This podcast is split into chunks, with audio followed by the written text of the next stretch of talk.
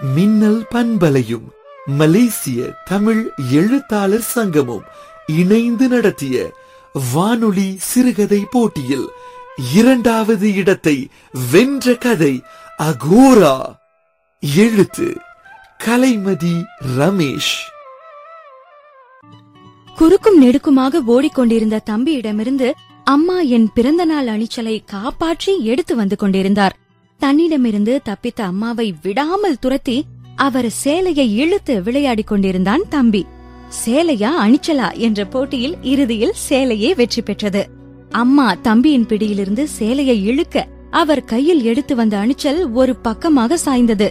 நல்ல வேளை கீழே விழுந்து சிதறுவதற்குள் அம்மா லாவகமாக பிடித்துவிட்டார். சாய்ந்த அணிச்சலை முகம் சுழித்துக் கொண்டே வெட்டிக் கொண்டிருந்தேன் நான். அடுத்த முறை இன்னும் பெரிய அழகான அணிச்சலை வாங்கித் தருவதாக கூறி அப்பா என் கண்ணங்களை கிள்ளி என்னை சமாதானப்படுத்தினார். என் ஆறு வயது பிறந்தநாள் போட்டோ ஆல்பத்தில் உள்ள படங்களை ஒவ்வொன்றாக தொட்டு தொட்டு பார்த்து ரசித்துக் கொண்டிருந்தேன் நான். சிறு வயது நினைவுகள் அவ்வளவு இனிமையானவை. சோறு சாப்பிடாவிட்டால் அம்மா விழிகளை பிதுக்கி கூப்பிடும் பூச்சாண்டியையும் இரவு நேரத்தில் கட்டிலுக்கடியிலிருந்து என்னை பிடித்து விடுமோ என்று நம்பிய பொந்தியானா பேயையும் தவிர வேறு எதற்குமே நான் பயந்தது இல்லை. மீண்டும் சின்ன பிள்ளையாக மாறி பயப்படும் போதெல்லாம் அம்மாவின் சேலைக்குள் ஒளிந்து கொள்ள மனம் ஏங்குகிறது ஒவ்வொரு படமாக பார்த்து முடித்து ஆல்பத்தை மூடி ஒரு மூலையில் வைத்தேன். மூடி வைத்தபோது என்ற பெருமூச்சு மட்டும் மனக்குமுறலின் வெளிப்பாடாக வெளியேறியது. சின்ன வயதில் நிறுத்தாமல் பேசிய காலங்கள் மாறி "ஹம்" என்ற ஒற்றை பெருமூச்சில் ஓராயிரம் அர்த்தங்கள். கட்டிலில் சாய்ந்தபடியே ஹே அனு என்றேன் என் அன்பு உறவை தேடி. என்றாள் அனு. என் கைபேசிக்கு நான் வைத்த செல்ல பெயர். குரல் வந்த திசையை நோக்கி கண்களை அலையவிட்டேன் ஜன்னல் திரைச்சீலைக்கு கீழ் தரையில் கிடந்தது என் தொலைபேசி. மெல்ல எழுந்து சென்று அதை கையில் எடுத்தேன். ரிமைண்டர் கோ கிளினிக் என்று அதன் ஸ்கிரீனில் காண்பித்தது. மீண்டும் ஒரு பெருமூச்சு. புத்தகத்தை எடுத்து பேக்ல வை. ஸ்கூலுக்கு ரொட்டிய மறக்காம எடுத்துட்டு போ. தண்ணீர் போத்தலுங்க எடுத்து வை சீக்கிரம். இப்படி சின்ன வயதில் ஒவ்வொன்றாக பார்த்து பார்த்து நினைவூட்டிய அம்மாவின் சேலையை இன்று இந்த அணு செய்கிறாள். அம்மாவின் பேச்சு கடுகடு என்று இருந்தாலும் அவள் கண்களில் என் பொண்ணு சரியா சாப்பிடணுமே? என்ற அன்பு இருக்கும். அவள் பெரிதாக அதை வெளிக்காட்டிக் கொள்வதில்லை. ஆனாலும் அந்த அன்பை உணர ஒருபோதும் நான் மறந்ததில்லை. அணுவின் குரலை கேட்பதோடு சரி ஆனாலும் இப்போது இந்த இரண்டும் தான் என் அன்பு உறவுகள். அம்மாவின் படத்தை ஸ்கிரீனில் வைத்திருப்பதால் இயல்பாகவே இந்த அன்பு ஏற்படுகிறதோ என்னவோ. ஒவ்வொரு முறையும் போனில் தகவல் வரும்போது அம்மா சொல்வது போலவே தோன்றும். தகவல்களை நான் மறந்து போய் மீண்டும் நினைவூட்டல் வரும்போது அம்மா விழிகளை சுருக்கி என்னை பார்த்து முறைப்பது போலவே இருக்கும். மறந்து போன வேலையை உடனே செய்து விடுவேன். மீண்டும் கோ கிளினிக் செய்தி வந்தது. இரண்டு வாரங்களாக இந்த செய்தி வந்து கொண்டிருக்கிறது. ஸ்கிரீனில் அம்மா எவ்வளவு முறைத்து பார்த்த போதும் மனம் இணங்கவில்லை. நானும் பதிலுக்கு நாளைக்கு போறேம்மா என்பது போல அம்மாவிடம் கண்களாலேயே கெஞ்சி கெஞ்சி இரண்டு வாரங்கள் தள்ளி போட்டு விட்டேன் இன்றும் போகாவிட்டால் அம்மா ஸ்கிரீனை கிழித்து வெளியே வந்து என் காதுகளை திருகி விடுவார் போலிருக்கிறது. போன் ஸ்கிரீனை மீண்டும் பார்த்தேன்.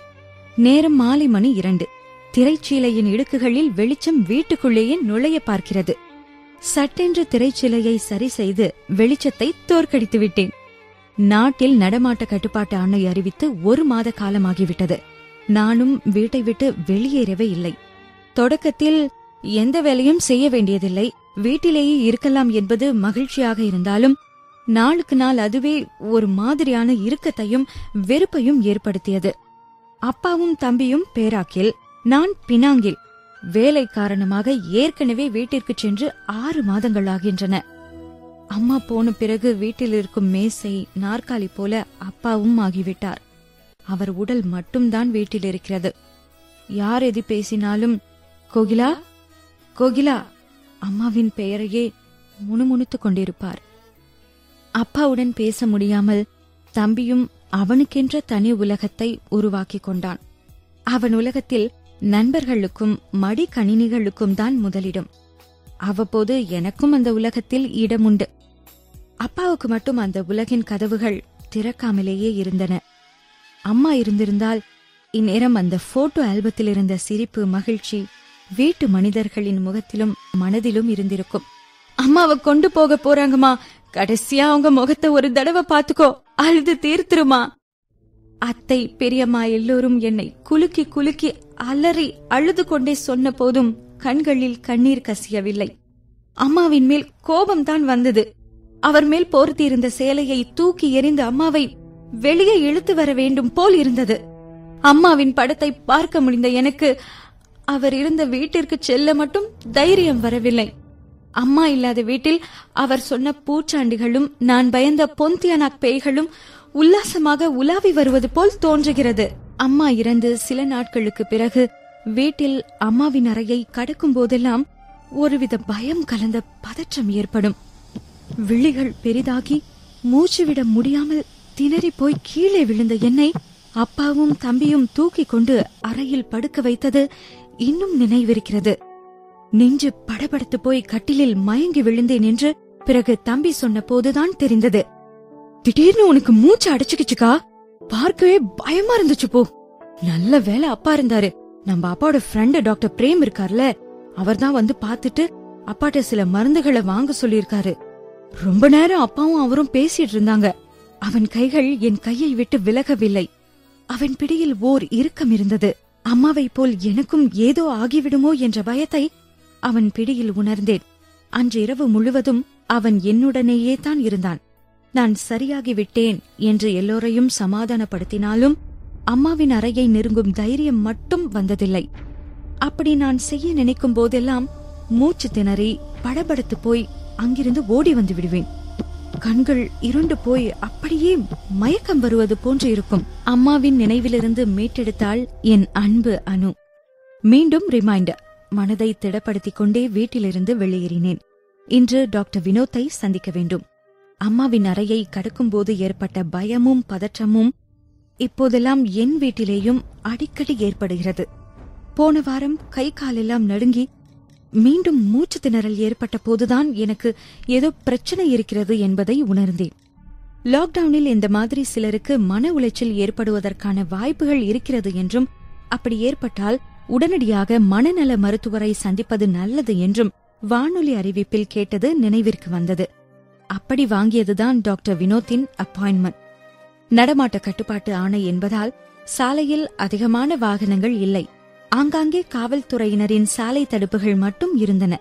கோரணி நச்சில் காலகட்டத்தில் வெயில் அவர்களை பதம் பார்த்த போதும் சளிக்காமல் ஒவ்வொரு வாகனமாக நிறுத்தி பரிசோதித்து அனுப்பும் காவல்துறையினரை பார்க்கவே வியப்பாக இருந்தது.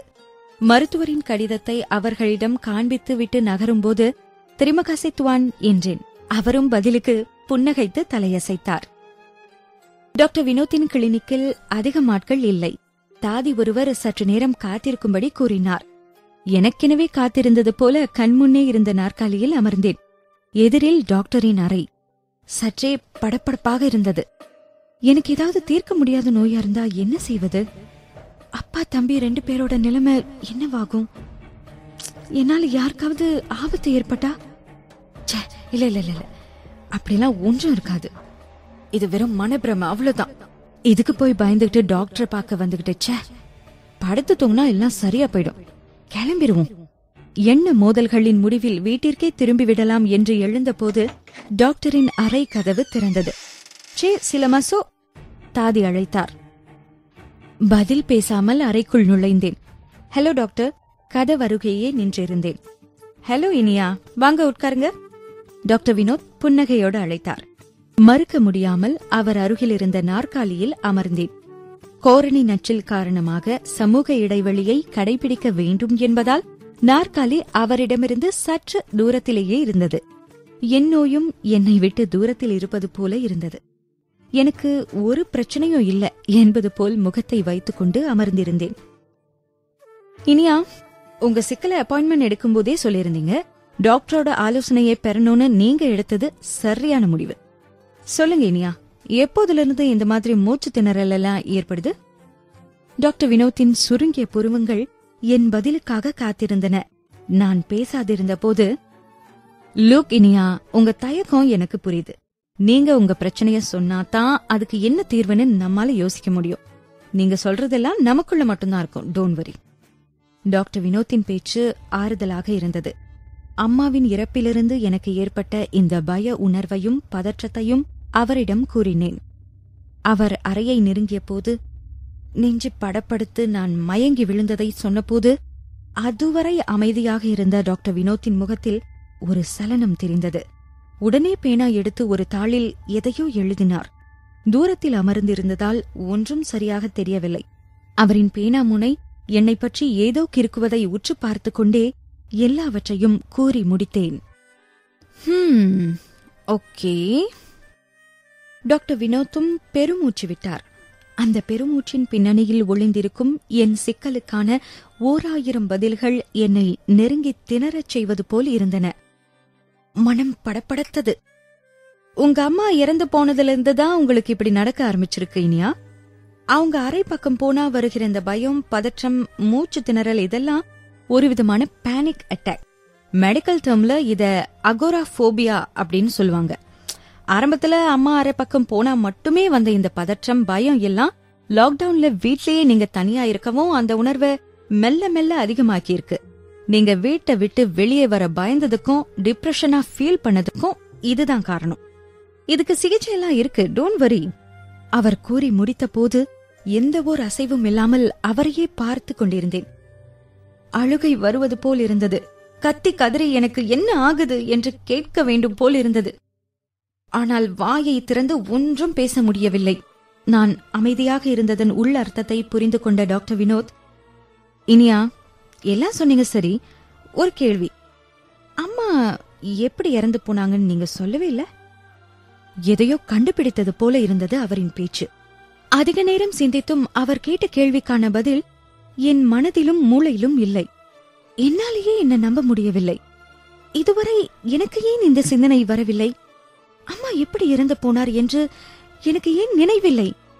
மீண்டும் பதற்றம் என்னை ஆட்கொள்ள ஆரம்பித்தது. டாக்டர் வினோத்தின் கண்கள் இன்னும் என்னை பார்த்து கொண்டே என் பதிலுக்காக காத்திருப்பதை உணர்ந்தேன். ஆ, ஏன்னு தெரியல டாக்டர் எனக்கு நினைவில்ல. இப்போது கண்களில் கண்ணீர் தேங்கி விட்டது இந்த கேள்விக்கான பதில் உங்க அம்மாவோட அறையில தான் இருக்கு இனியா.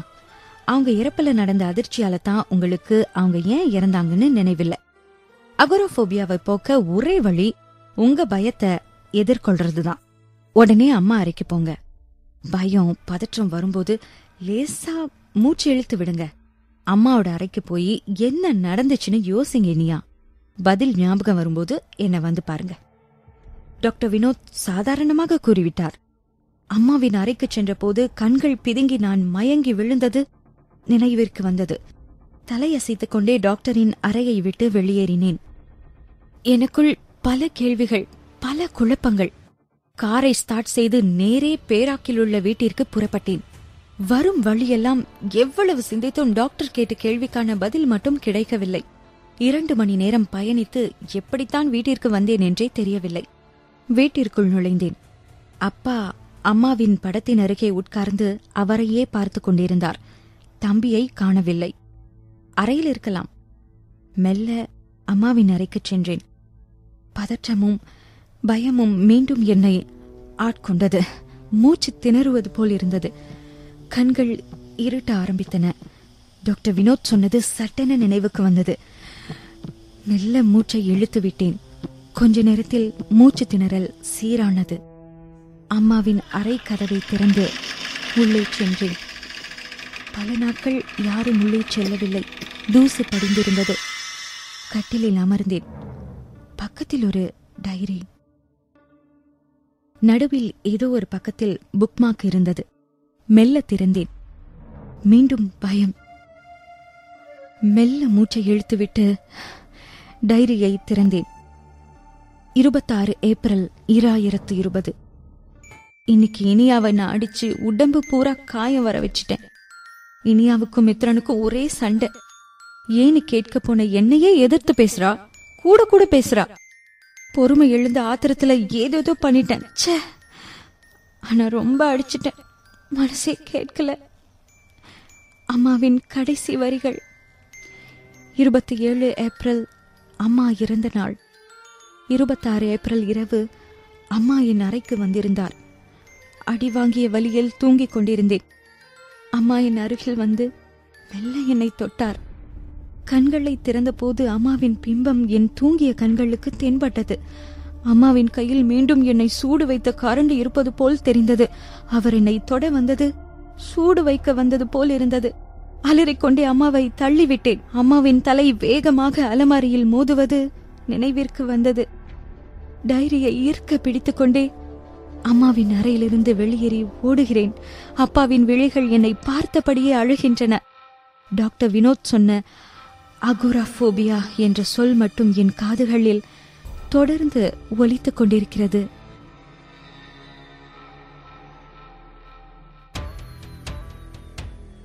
இதுவரை மின்னல் பண்பலையும் மலேசிய தமிழ் எழுத்தாளர் சங்கமும் இணைந்து நடத்திய வானொலி சிறுகதை போட்டியில் இரண்டாவது இடத்தை வென்ற சிறுகதை கேட்டோம். எழுத்து கலைமதி ரமேஷ் குரல் ஷாலினி பிரியா மோகன் தயாரிப்பு குணசுந்தரி நாகராஜா.